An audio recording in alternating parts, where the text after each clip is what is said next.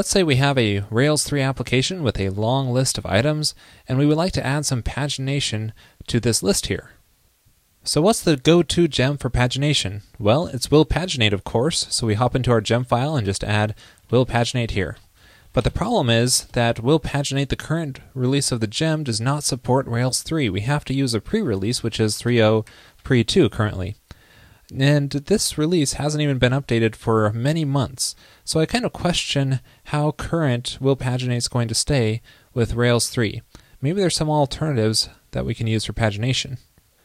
Thankfully, there is a nice alternative to pagination in Rails 3. It's a gem called Kaminari. And I think it's a much cleaner implementation than will paginate, and it offers several feature improvements as well. So let's give it a try here.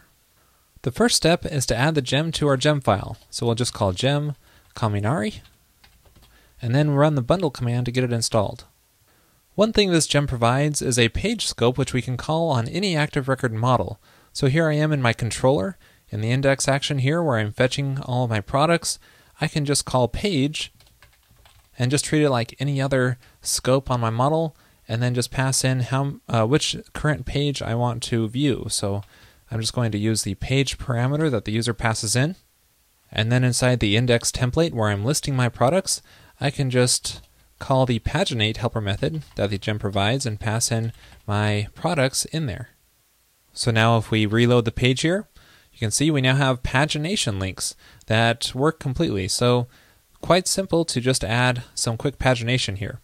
Now it defaults to 25 items per page, but we can easily change that. And we can do this by calling another scope called per. So back in our controller, after we call dot page, we just call dot per and then pass in how many, we want per page. So in this case, I'll do five so we get a lot of pages. And reload this here.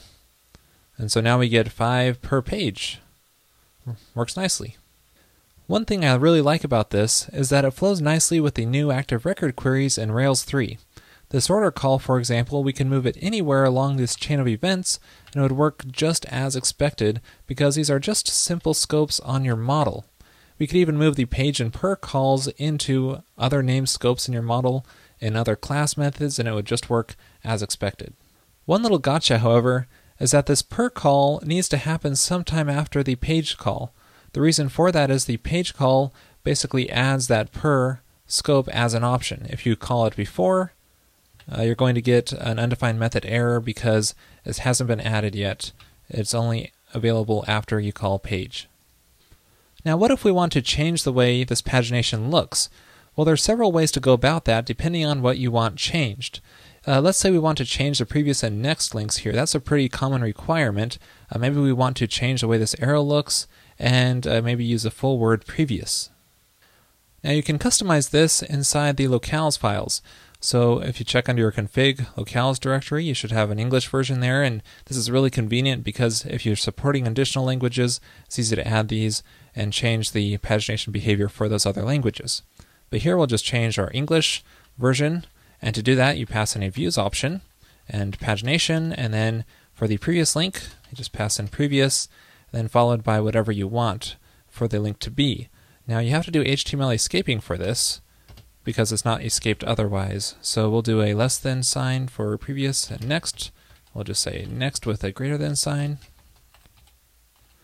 And for the third option you can pass in here is truncate, which defaults to three periods. I'm just going to leave that as is, but you can customize it if you want. So if we reload the page here, you can see, well, there's our changes, simple as pie. And of course, for additional customization, you can also get by a lot with styling.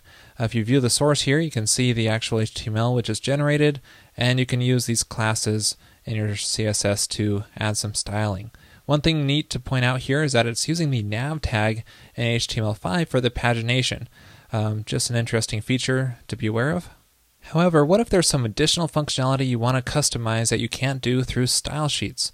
For example, if we go to the first page here, you can see our previous link disappears. Maybe we want it to still show up, but just kind of be grayed out and disabled. How do we do that?